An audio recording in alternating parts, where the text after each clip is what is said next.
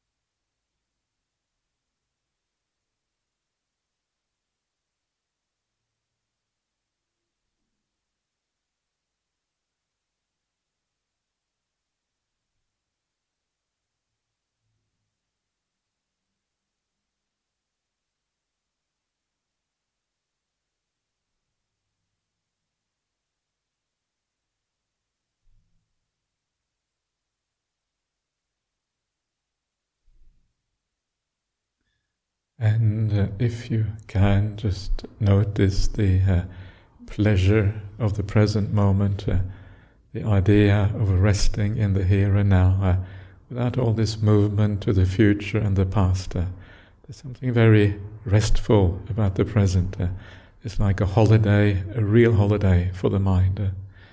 and as you notice that, you will incline more towards that present. And if you do find yourself thinking about the future or the past, uh, remember that that world outside, uh, the world of the future and the past, uh, there is nothing of interest there. Uh, there's more of the same, more problems, endless running around and around uh, without getting anywhere at all. Uh. it is here on the spiritual path that you really produce the future, not by thinking about it. so come back to the present everything else is irrelevant. Uh,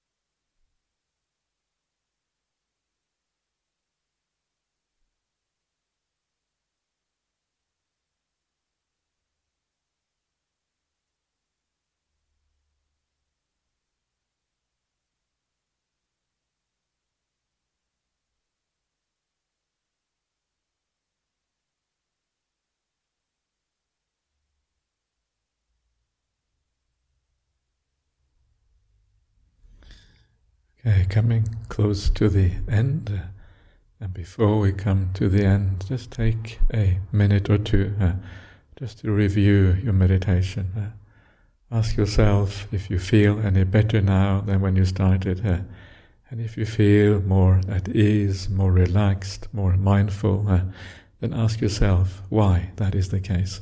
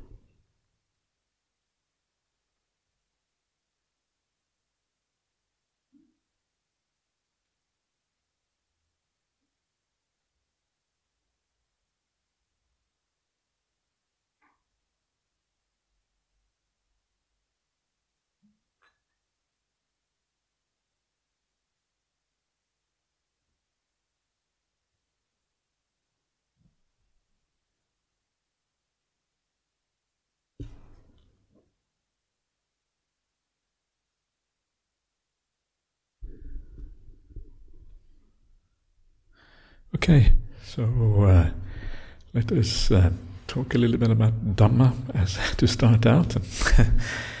um, the uh, idea with this retreat, as with most of the retreats I do, is to focus on the suttas, the word of the Buddha, because uh, I think the word of the Buddha is um, uh, the most important uh, teachings that we find in Buddhism uh, because it is the foundation of everything else. Uh, as always, I want to focus on the word of the Buddha, and uh, I'm going to focus on this year, it's going to be on the gradual training. And the gradual training is set out very nicely in the uh, Chula Hatti Padopama Sutta, the shortest sutta on the elephant's footprint. And many of you will know this sutta. Yeah, it is found in the Majjhima Nikaya, the middle length sayings of the Buddha, number 27 and it's very famous for people with a Sri Lankan background. Yeah, quite a few of you have Sri Lankan background there, because it is the sutta that Mahinda taught in Sri Lanka, taught to the king. What was the name of that king? Duttagamani or something? Is that the one? Devanampiya, was it? Okay, okay, there you go. So uh, this is my knowledge of Sri Lankan history. It's pretty, pretty dodgy. So, so Devanampriya Tissa, okay, the Tissa who is dear to the Devas. Um, and he taught that to the king and to, of course, all the you know the entourage of the king, the queens, and all of that. And uh, some of them became stream enters when they heard that talk, and that was kind of the official beginning of Buddhism in Sri Lanka. That's a nice story, and that was this sutta here. Yeah, this is why people became stream enters. Uh, so at the end of this course, uh, you should all expect stream entry. Let's see what happens. No, that's the that's the story. I don't know if that's really a, a, kind of a very reliable story that everyone becomes stream enterers. Whenever the sutta say eighty thousand people become stream enterers, uh, I must admit I have my doubt. To be honest, uh, I think sometimes these things are a bit exaggerated, uh, but nevertheless, it's a very powerful and beautiful sutta. And I last talked about the gradual training here at the BSV. That was probably down in Anglesea, where we normally have the retreat, uh, four years ago, five years ago. And so I thought it was time to come back to one of these very basic teachings of Buddhism, uh, which sets out the path in a very beautiful way from the very beginning. Uh, from you start off hearing the word of the Buddha, and then it takes you all the way to the end of the path, all the way to arahantship. Uh, and so it's a very, and it gives you all the steps in between, so you kind of get a complete understanding of the Buddhist path. Basically, it is a detailed exposition of the Noble Eightfold Path. That's really what it is, the uh, gradual training. So that's going to be what we're going to talk about during these eight days. And uh, as I said, I really love to focus on the suttas. Uh, and the reason is uh, because there, first of all, I'm a Buddhist monk, and I wear these funny clothes and I kind of you know have a kind of short hairdo and all these kind of things. And uh, so I and the reason I can survive as a Buddhist monk yeah is because of the Buddha the Buddha established this thing two and a half thousand years ago. Uh, he made it possible for us to collect alms if you go out into, even if you probably go out to the suburbs of Melbourne, there probably people give you things, right? Why? Well, because you're, not just because you're wearing funny clothes, but because there is a meaning to this way of dressing, and this way of behaving, and this way of being. Uh, and that was, comes from the Buddha. And so I believe you have a debt of gratitude to the Buddha, and the way to repay that debt in large part is to express the Dhamma in the way that he expressed it. Uh, yeah, to teach the Dhamma according to the word of the Buddha. And if you don't do that, then I think that you are, in a sense, almost like cheating a little bit, uh, because we uh, that is kind of your obligation as a monastic to ensure that you bring this Dhamma into the future to future generations. Uh. And that is one part of it. Another part of it is simply that um, the Dhamma is very, when you listen to people, it is often very expressed in idiosyncratic ways. Uh, one teacher says A, another teacher says minus A. Wow, uh, the exact opposite. so who is right? Is A right or is minus A right? And sometimes you just don't know who is right. And maybe they're both right, depending on how you view these things. It's very hard to say here. So sometimes to be able to ensure that you get the real teachings, uh, yeah, you have to go back to the gold standard of what Buddhism is about, uh, and that is the suttas. Uh, this is Buddhism. Uh, we can be not, if this isn't Buddhism, nothing is Buddhism, right? Uh, this is the, this is the foundation upon which everything else is built. Uh, without these suttas, without the Buddha, without thinking, believing that the Buddha was enlightened, everything really collapses. Yeah, there is everything else is built on that idea that the Buddha was enlightened or awakened. If the Buddha wasn't awakened, basically Buddhism doesn't really work anymore. So we have to assume that the Buddha knew what he was talking about, uh, and that is what gives this sutta such power. Uh, so um, even when we talk about meditation, yeah, we think about how we're supposed to meditate. Then really we should focus on the word of the Buddha. The Buddha teaches us meditation, learning meditation from the Buddha. That's the title for tonight's short little talk because we haven't got that much time, unfortunately. So, learning meditation from the Buddha, yeah, not from uh, some dodgy monk like uh, Ajahn Brahmali or something like that, but from the real, from the real master two and a half thousand years ago. Uh, so that's uh, the idea behind focusing on the sutta. Then sometimes it's very interesting. Sometimes you hear people say, "Oh, the sutras are so hard to read. I don't understand a word that was in the sutras. It's just impossible to decipher these complex things." But it depends a lot on what kind of translation you are reading. Yeah, one of the problems I understand. Sometimes you, you see the translations that are done into Thai, for example, or done into Sinhala. Sometimes the translations are so because they want to honor the Buddha. The translations are done to such a kind of formal standard that no one understands what's in there. Yeah, if you read some of the early teachings, early translations into English, they too are really kind of stilted and very sort of. It doesn't kind of. Uh, you, you, don't really kind of relate to the teachings very well. It's not as if the Buddha is sitting in front of you talking to you. It's as if it's filtered through some kind of layer of artificial language, which doesn't make, make it natural. So one of the important things is to make the suttas come alive. Yeah, the idea when you hear the sutta should be as if the Buddha is sitting in front of you. You read a sutta, you feel, oh, oh, oh, the Buddha is teaching me. You start shaking because, because the Buddha teaching you is like, oh, I'm not sure if I can dare to be in the presence of the Buddha because the Buddha is so powerful. Imagine being with the Buddha. Yeah, imagine that feeling. It would be kind of would you, would you be scared if the Buddha was here? How would you feel about it? It would be a bit scary, right? Because the Buddha is like, wow, he's the beginner. He's the one who started all of this. The most powerful person, the most powerful being in all of Buddhist history here. The most powerful spiritual genius in human, in, in known human history here. Because there's someone extraordinary, powerful with the Buddha.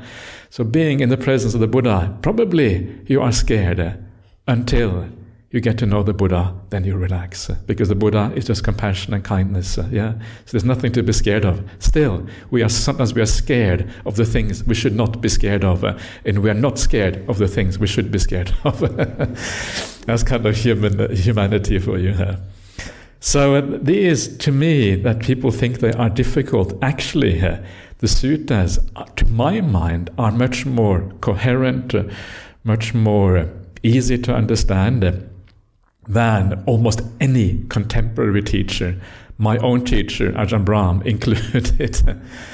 and uh, that doesn't mean I don't listen to Ajahn Brahm. Of course, I listen to Ajahn Brahm. Of course, we listen to contemporary teachers. Uh, it just means that this is the foundation for everything. Uh, and what you find is that the way that contemporary teachers teach, often it's quite beautiful. Yeah, they can be poetic, it can be nice, it can read very well. But if you try to think what the actual meaning is, uh, it can be hard to grasp exactly what they are saying. Uh, it doesn't have the precision, doesn't have the consistency, the coherence that the word of the Buddha has. Uh, so to me, these are the most well expounded teachings on Buddhism ever made in Buddhist history, and that there ever will be.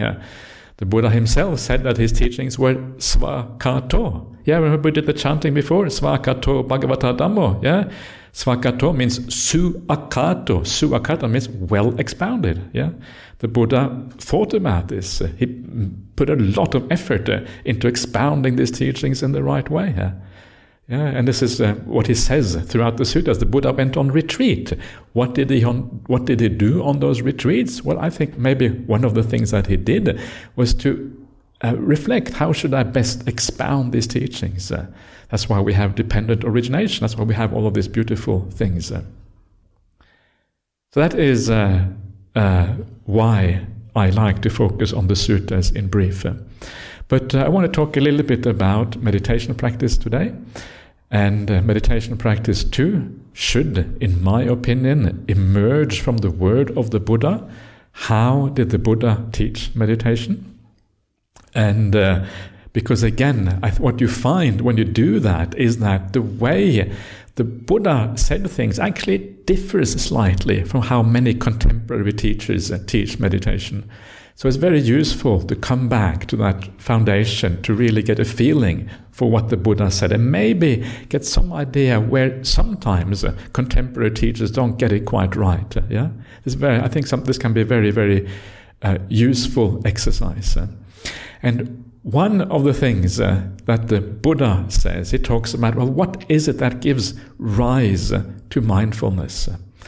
Yeah, so one of the, of course, important things with meditation is that there is no meditation without mindfulness. Uh, if you're not mindful, you can't really be aware of anything, you can't focus on anything, you can't stay with anything. Uh, so, mindfulness is a completely essential quality of mind to bring into the meditation. Uh, so, how does mindfulness come about? Uh, this becomes like a very important question. Uh, and um, a very common way of uh, saying how mindfulness comes about in Buddhist circles, you go to meditation retreat or whatever, is that the idea that mindfulness uh, gives rise to more mindfulness. Mindfulness begets mindfulness. Mindfulness is a bit like a muscle, yeah? If you train mindfulness, uh, then you get more mindfulness down the track, yeah? But is that right? It is kind of the assumption very often. Yeah, you for, and and very often you will see this is based on teachings in the suttas like the Sati Sampajañña, yeah, mindfulness and clear comprehension. And this is explained in the suttas when going forward, you have clear comprehension. When going backwards, you have clear comprehension. When looking aside when looking this way, you have clear comprehension. When talking, you have clear comprehension. When you're being silent, you have clear comprehension. All of these things that we do in daily life, you have mindfulness uh, and clear comprehension. Uh. And this becomes very often the foundation for saying that, well, we have to be mindful at all times. Uh. And the idea then is that if you are mindful in all activities, well, then you will be more mindful down the track when you sit down in meditation. Is that true? Maybe. But actually, this is not really how the Buddha teaches meditation practice. Yeah, this is not how he teaches. This is not the causes of mindfulness according to the suttas. Sometimes being mindful can help because if you are mindful throughout the day, it means that you don't allow maybe too many defilements to arise. But sometimes trying too hard to be mindful can also be counterproductive. I must be mindful. Oh, mindful, mindful. and you try really, really hard. And uh, come the end of the day, you're so exhausted by trying to be mindful because you exert so much willpower in being mindful that it becomes counterproductive. Because when you are exhausted and tired because of all the effort you put forth, it tires the mind. Yeah? And then you come to meditation and you go like this you can that, that kind of meditation yeah? It is not so it's not the best it's okay you can do that kind of meditation if you want but it's better to be awake when you meditate. And this is uh, the problem yeah? Sometimes trying too hard to do anything is often counterproductive so the idea here if we understand the idea of sati sampajañña correctly, and this is actually a very interesting area, super duper interesting, and I'll come to this later on during this meditation retreat. I have one of the suttas I have in this one is the Satipatthana Sutta. I don't know if you have had a look at this yet, but it's at the back here somewhere. We'll see how much uh, we can have a look. It's actually quite involved, but we will have hopefully a little bit of look at that. Uh, and one of the reasons why we have this idea that being mindful in daily life is practice of mindfulness is because Sati Sampajañña is inside the Satipatthana Sutta. Yeah? So it becomes a kind of practice. But actually, if you look at the suttas overall, Sati Sampajañña really belongs on a more preliminary stage of the Buddhist path. And this is why, one of the reasons why the, this sutta we're going to look at now is so interesting here. Because according to this sutta, you know the gradual training right? You you have all the virtues yeah? The the, the, mor- the morality the sila aspect of buddhism. Then comes the contentment. This is in the sutta beautiful passion of contentment. Then you have sense restraint, indriya, samvara, sila. Yeah. Then you have sati sampajañña. Yeah, full mindfulness and full awareness. Then you have the abandoning of the hindrances. That's where satipatthana comes in. Then you have the jhana states. This is samadhi states. Yeah, one thing is very clearly laid out, and if you look at that way it is laid out, sati sampajañña actually belongs to a more preliminary stage of the Buddhist path. It doesn't really belong to satipatthana practice, but it is very close to the idea of sense restraint. And this is very important. So the idea here is that we do sati sampajañña not just to be aware, but we do it with a very specific purpose.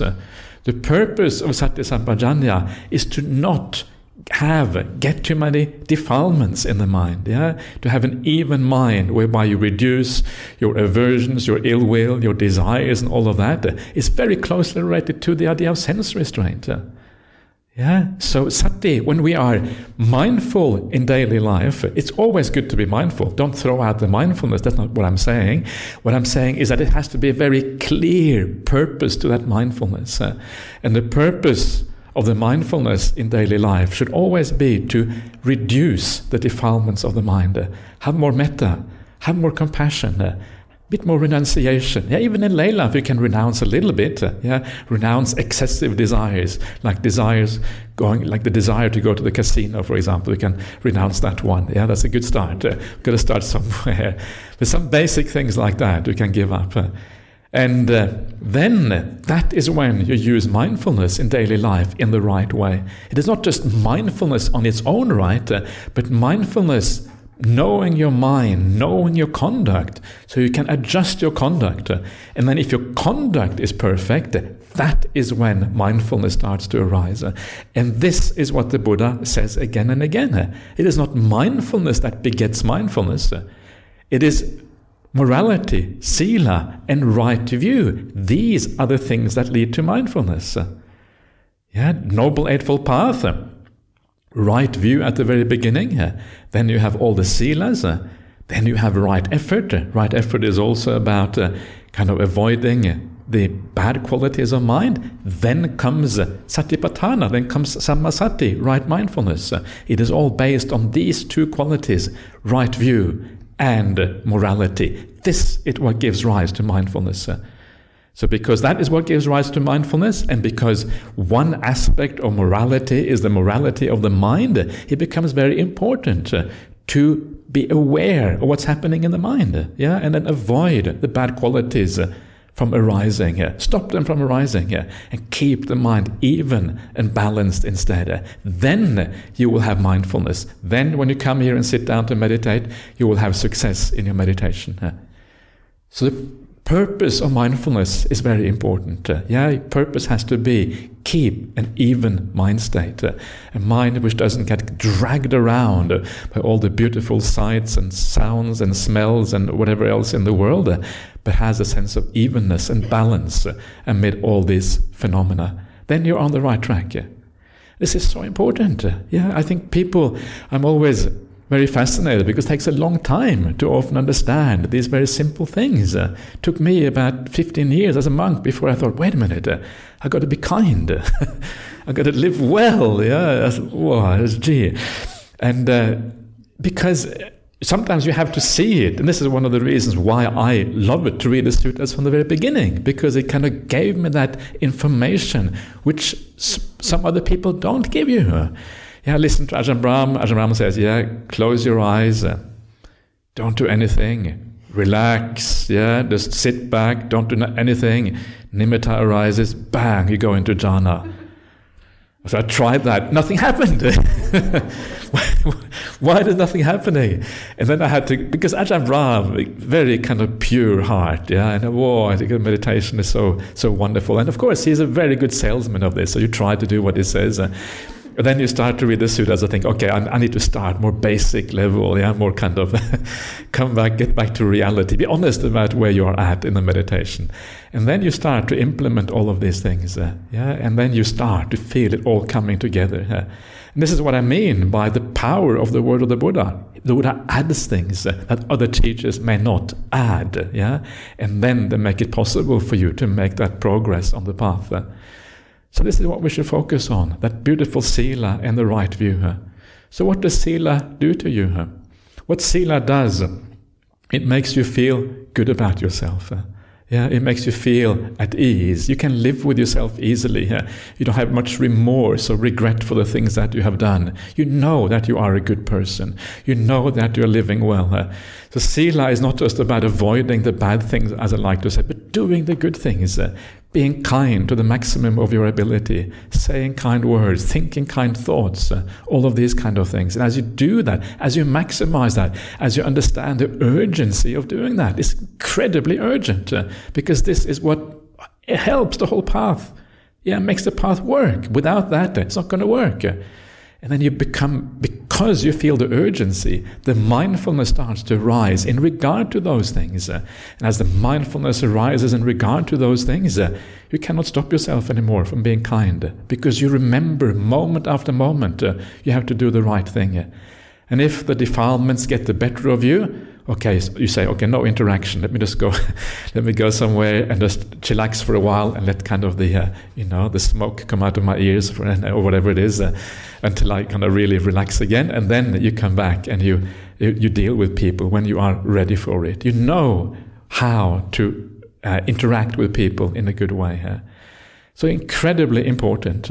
Uh, and this is important also when it comes to meditation practice, when you sit down. Uh. So when you sit down, you always start off by asking yourself, uh, what is my state of mind right now? Uh, do I have sufficient mindfulness? Uh, are there any big defilements uh, right now? Am I upset with anyone? Uh, do I have a bit of ill will? do I have some kind of strong desire that is kind of making life difficult for me. Uh, and especially the ill will. You don't, if you have some kind of ill will, your mind is not really balanced or whatever, don't sit down and meditate. Yeah, do something else first of all. Do a bit of walking, go and have a cup of tea, read a sutta, reflect on what's going on, overcome that defilement so it actually is very much reduced before you sit down to meditate. Because meditation is based on that sila. Yeah, not only long term but also short term. So don't try to push meditation when there are powerful defilements in the mind because you're just going to knock your head against the proverbial brick wall. Yeah, and that's painful. Yeah, don't knock your head against brick walls. That's what the Buddha said. Uh, so, or something like that anyway. Yeah. So uh, yeah, so don't so know your mind state. Know when you're ready to meditate. Know when you should be doing something else, so you don't waste any time on the cushion uh, and you don't get anywhere here. So this is what it means. Yeah, sila is the foundation for mindfulness. When you feel good about yourself because you know that you live well, then when you close your eyes, there's a natural positive energy with you. That's when you can do the silanussati, the recollection of your uh, morality. You don't have to do very much because you know it already. It just happens automatically, pretty much. and then, of course, your meditation is going to take off as a consequence. And then there is the aspect of right view, yeah, right view supporting meditation. And this is, uh, I think, one of the things that is very often underestimated in Buddhism, uh, Buddhist meditation circles. Uh, because right view, what, what does it really mean? Uh, if you're going to think about right view in a kind of broad context with a broad idea, what does it mean to have right view? Uh? And what it means, in a kind of the most basic way here, is that you understand where to find happiness and where there is suffering here. That's really what right view is about. Uh, yeah, the Buddha says if you do these things, they will lead to suffering. If you do these things, it will lead to happiness. You understand the distinction between happiness and suffering. That's really what right view is about.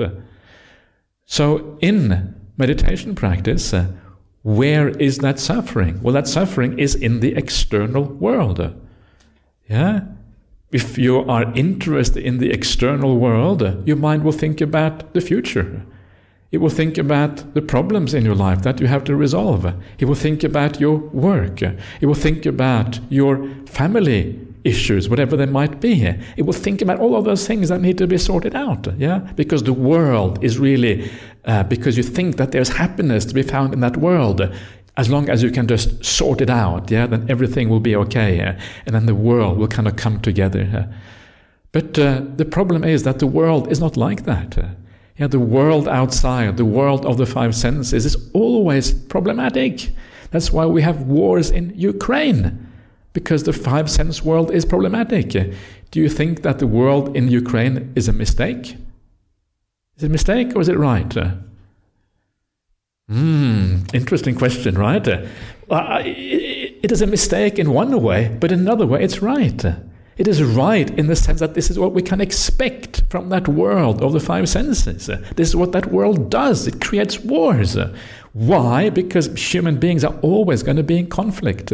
We're going to be in conflict because we fight over resources, but also because we fight over a sense of identity and all of these kind of things.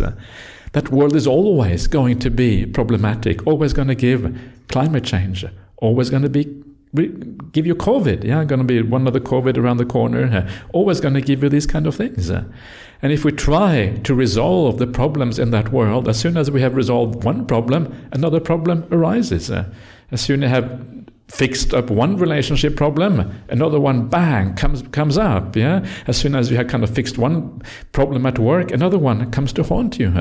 Uh, you're never going to resolve the things in that world. Uh, there's just one thing after another going on forever. Uh, so the way to create happiness in your life uh, is not to pursue it in that world, because that world is inherently problematic. Uh, the place to find happiness uh, is actually inside, by calming things down, by enjoying the inner peace, by giving up that world. That is where you find happiness. And you know that to some extent already, right? You know that when you start to feel peaceful inside, there's something about the peace of meditation that is very beautiful and very different from the external things of the world. There's something very powerful about it, something about giving up that world outside, which actually is very, very um, creates an inner peace that is far, far superior. So, this is what I mean by right view, understanding where to look for happiness. Uh, yeah, this is why I said during the meditation, don't look to the future. Yeah, because actually you can try to resolve that future by thinking about it, trying to resolve it. No, the way to resolve the future is actually now by being peaceful now, by gaining happiness here and now, by becoming a more pure person, purifying your heart, becoming more kind. Then you are creating a good future for yourself. We don't create a good future by resolving the problems of the world. We create a good future by having good hearts. That is where the good future is, is made. And there's something very wonderful about that. Yeah, there's something very, very powerful about that because if we try to create, if we think that we're going to create a good future by the external world, we're always going to despair. We're always going to get depressed. We're always going to feel sad because the outside world is out of control. You watch the news on TV, it's enough to make you depressed, right? I, I, I, don't know. I haven't watched TV for I don't know how many years, uh, except when I go visit my mother. But I might watch a little bit of TV with her. But that's three years ago now since I last watched TV or something. But this news, yeah, they are. There is no solution in that world. So just by watching those news, uh, eventually you get depressed because you take it too seriously.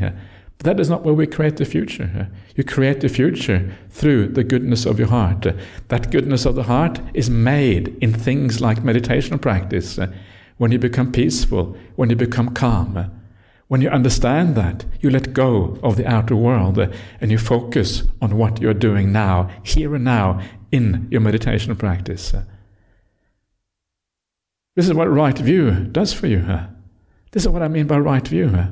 Sure, it includes rebirth, karma, all of that, but this is kind of practical right view, yeah, right here and now, which actually does something for your meditation practice. So this is um, one way, or this is how we build up uh, mindfulness, both in the long term uh, and also in the short term. Right view and conduct and morality. These two things together is going to build it up. Just trying to be mindful for mindfulness' sake is not going to do too much to you at all.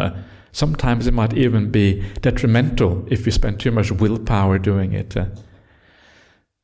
So, um, what next? so the question then is also, what do we do when you come then to your cushion, yeah, and you're gonna you sit down and then you try to relax, you try to be at ease, you try, as I said, you don't want to create the meditation, you just want to be here and you want to allow the meditation to evolve by itself.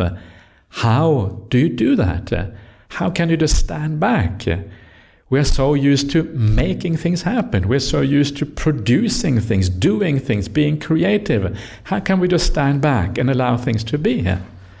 Yeah, one of my favorite suttas uh, that I usually teach on every retreat, but not on this one, is called the Cetana Sutta, yeah, where the Buddha says meditation cannot be produced by an act of will.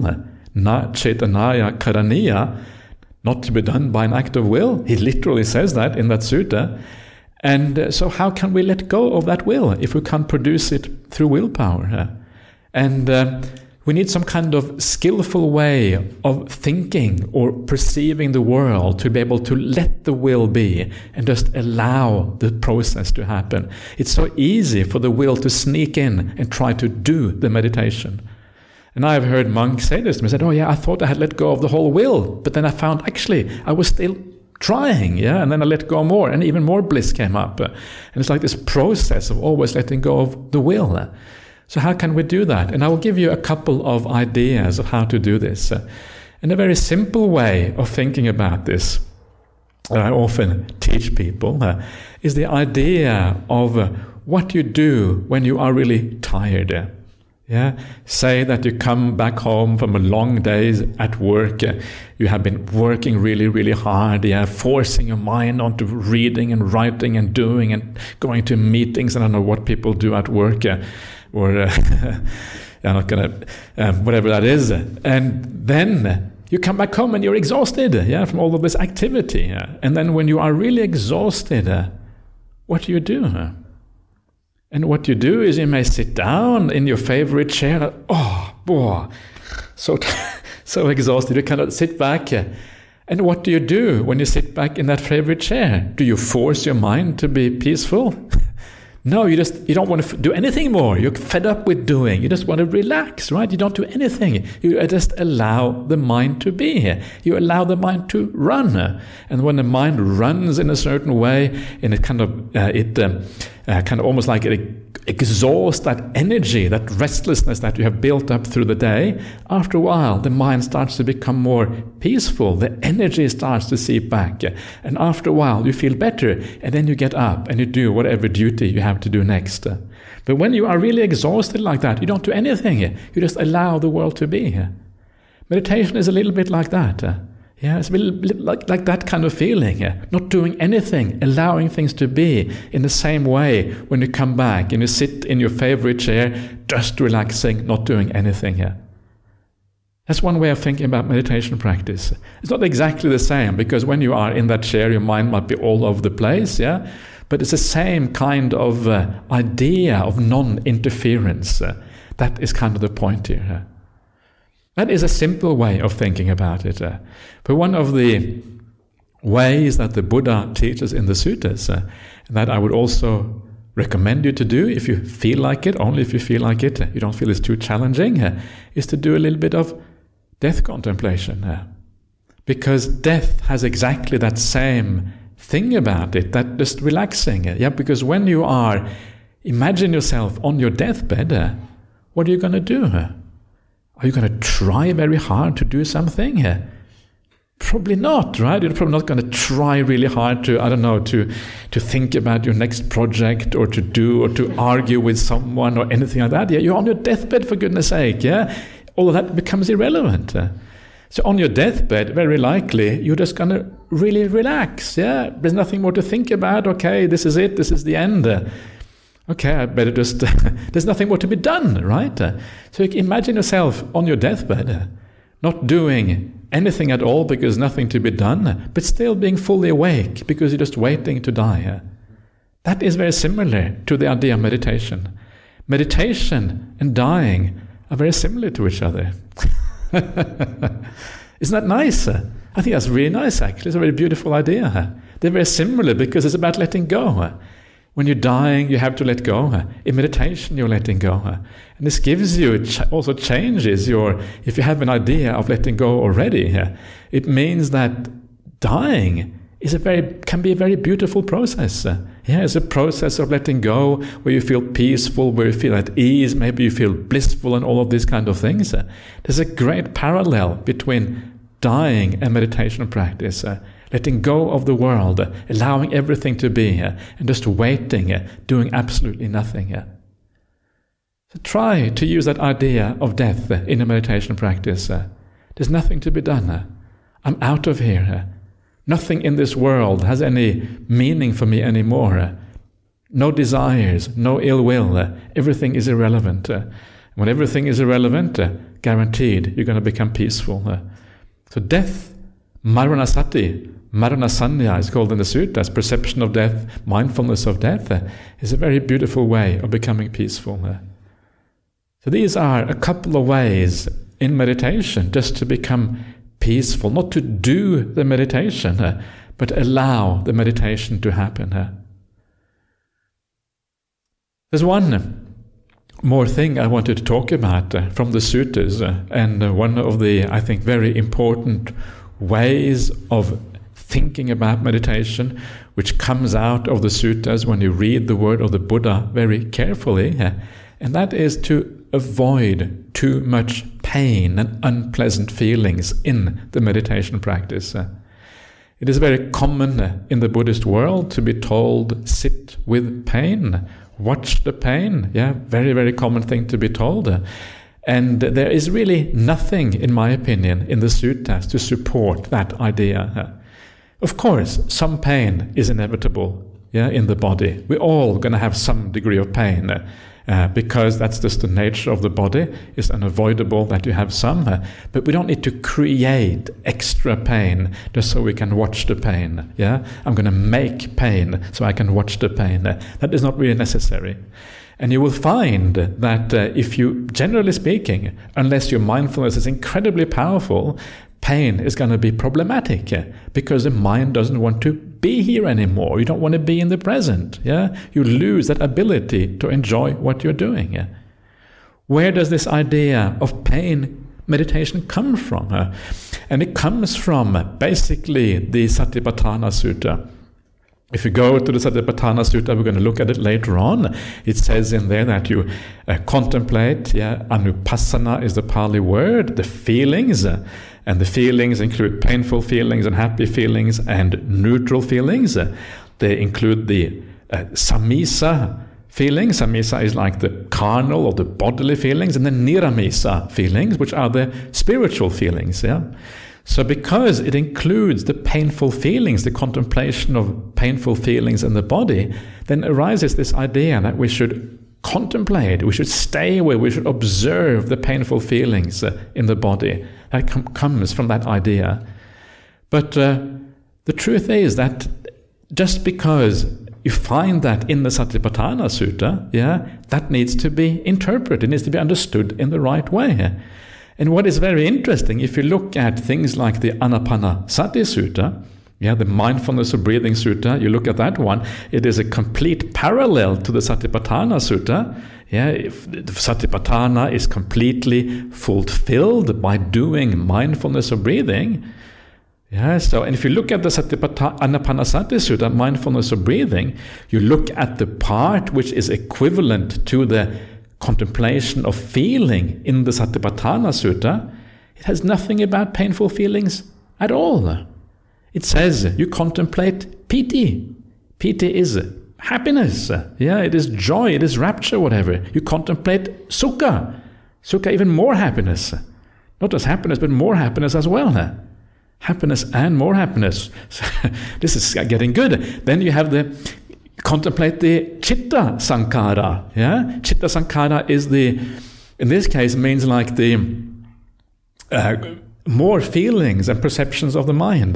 This is how it is defined: the chitta sankhara, the perception of feelings of the mind. So, in other words, more of the same feelings, and then you calm the chitta sankhara. You calm those beautiful feelings to get even more beautiful feelings. So if you go to the Anapanasati Sutta, all you see is happy feelings. And yet, that fulfills the feeling contemplation. It is equivalent to the contemplation of feelings in the Satipatthana Sutta. How can that be? Satipatthana Sutta says pain. Anapanasati says happiness. How is this possible? How can they both fulfill the same thing if they say different things? And the answer to that question is actually quite simple. The answer is that uh, you don't have to contemplate those painful feelings because contemplation can mean many different things. Uh, contemplation can be done when something is present, uh, but a far more powerful way of contemplating something uh, is to contemplate by its absence. So you know painful feeling by its absence. When it's gone, you understand it much better than when it's there. Yeah, it is the same thing with everything in meditation practice. If you want to understand your body, it is when the body is gone that you can really understand it, because then you understand, oh, that was a pile of dukkha. Yeah, it's gone. Now I really understand what the body is about, precisely because it is gone. So everything in Buddhism is much better understood when it's gone than when it's present. When it's present, it's going to be disturbing. It's going to be, it's going to be, you don't really have full perspective because you still are involved with it in a certain way. But when it's completely gone, you understand its impermanence because it's gone. You understand its dukkha because you are much more happy without. And you understand its non self because you no longer have access to it. So, so uh, that is the. Uh, that is how you can make these things gel with each other, right? How they can actually work out. First of all, you see that happy feelings is sufficient because you see that in the Anapanasati Sutta.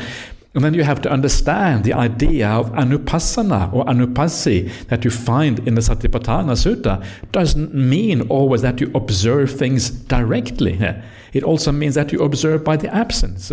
It means you observe indirectly, you understand things more um, inferentially rather than through direct experience. Uh, and these things are, you may, I don't know, maybe, I don't know if you kind of uh, can really gel with this, but this is actually very, very important because. Uh, if you have been to a typical, uh, you know, retreats that are taught around the world, uh, yeah, often they are called vipassana retreats or whatever. Uh, very often, the idea that Ah, anupassana that you find in the Satipatthana means to observe directly is one of the kind of main ideas that is taught very often in Buddhism. Actually, you look at the suttas, it becomes quite clear that that is not really the case. Ah, anupassana contemplation can mean to observe directly, but it can also mean to observe indirectly. It can mean to observe by understanding something later on, after you emerge from it, through its absence and all of these kind of things. So it's a much broader kind of contemplation than direct observation. And once you understand all of these things, uh, then it starts to fall into place. Uh. So the Buddhist path really is sufficient to enjoy the bliss. Yeah, that's such a beautiful thing. It's sufficient to enjoy the bliss. Isn't that marvelous? And yet, so many people they spend so much time in meditation, experiencing dukkha and suffering and painful feelings and all kind of things. And you often hear people, "I'm never ever in my entire life going to go on another meditation retreat because I was so tense. I had so much pain, so much suffering." And it's terrible, isn't it? I think it's absolutely awful when that happens. The spiritual path should be something which adds something to our life, should make our life better, shouldn't make our lives worse. Yeah, wow, so much dukkha because, but at the end I will get sukha. If I just go through enough dukkha, I will get to sukha. Actually, the Buddha never says that. The Buddha doesn't say dukkha leads to sukha if you think dukkha leads to sukha, you should become a Jain because what the Jains do, yeah, stand on one leg for 10 years uh, and, uh, you know, or whatever. That is what the Jains do. Don't make that mistake. Don't become a Jain ascetic. Become a Buddhist. Find the middle way. The middle way is where the body is gone. No pain, no happiness. And go to the happiness of the mind instead. Uh, that is the Buddhist path. Uh, and it's such a beautiful path. Uh, one of the things that you will see as we go through the sutta is that every stage of the path leads to happiness.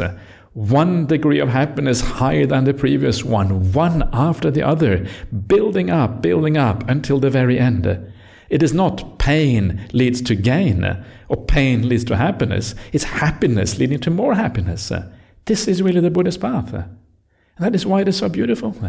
Don't lose out on that wonderful aspect of the Buddhist path uh, where happiness leads to more happiness. Uh, don't allow yourself to be fooled by the idea that if I experience pain, uh, then down the track happiness will come. Uh. If you have pain in your meditation uh, and it gets too much, get up, uh, change your posture, sit in a different way.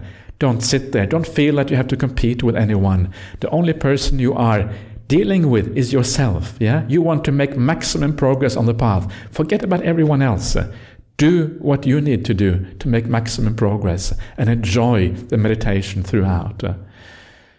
For these next seven days or whatever it is that we have, seven, seven and a half days, eight days, whatever it is, um, enjoy. Try to enjoy what you're doing here. Yeah, try to just be peaceful. There. Try not to go too far in your meditation practice. Find that balance in what you're doing. Yeah? sit here for an hour or half an hour, whatever it is. Uh, then go outside, do some walking meditation. Don't try too hard to focus in your walking meditation. Just walk back and forth. Uh, enjoy the beautiful weather. If, if, if it is beautiful, if, it, if it is bad weather, enjoy the bad weather. Yeah, enjoy regardless. Whatever happens, enjoy it and just walk back and forth and just watch your mind. Get to know yourself. Get to know what your defilements really are. Sometimes we don't know each other. We don't know ourselves all that well sometimes. There's a lot of things inside of us that actually we need to observe. What's going on here? Why am I thinking like this? And when you start to understand yourself, you can resolve some of those issues. You can give yourself a bit of kindness and compassion. Give kindness and compassion to others. Yeah, that is often enough when you go on walking meditation. So do things that work. Don't do things. Don't be pre a pre-programmed uh, meditation robot who follows instructions. Duk, duk, okay, now I have to do this. Now I have to. No, don't ask yourself what you need in the present moment, uh, and then enjoy. Uh, have a good time, uh, and then you're going to have a marvelous eight days uh, on this retreat as a consequence. So, anyway, just a few rambling thoughts on meditation. So uh, I wish you all a marvelous retreat. And we're gonna tomorrow morning we're gonna come start with the suttas. So please uh, have a good time, and that's up to you. You don't have to have a good time if you don't want to. You can have a miserable time if you want to. It's really up to you. But I would recommend you to have a good time anyway. So let's finish off the day by paying homage to the Buddha Dhamma Sangha, and then we'll see you again tomorrow morning. Yeah.